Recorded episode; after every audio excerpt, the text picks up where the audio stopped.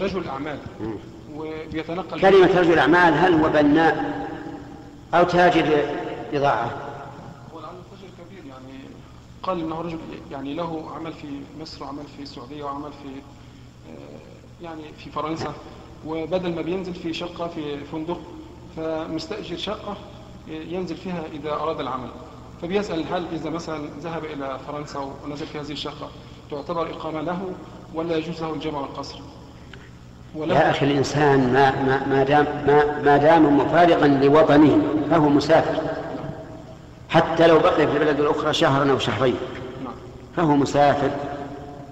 لكن إن كان في بلاد إسلامية يسمع النداء وجب عليه أن يحضر. ويصلي مع المسلمين تماما بدون قصد. لكن, أم لكن إذا فتت يصلي ركعتين. وإن كان في بلد غير إسلامية ما فيها جماعة يصلي ركعتين حتى يرجع.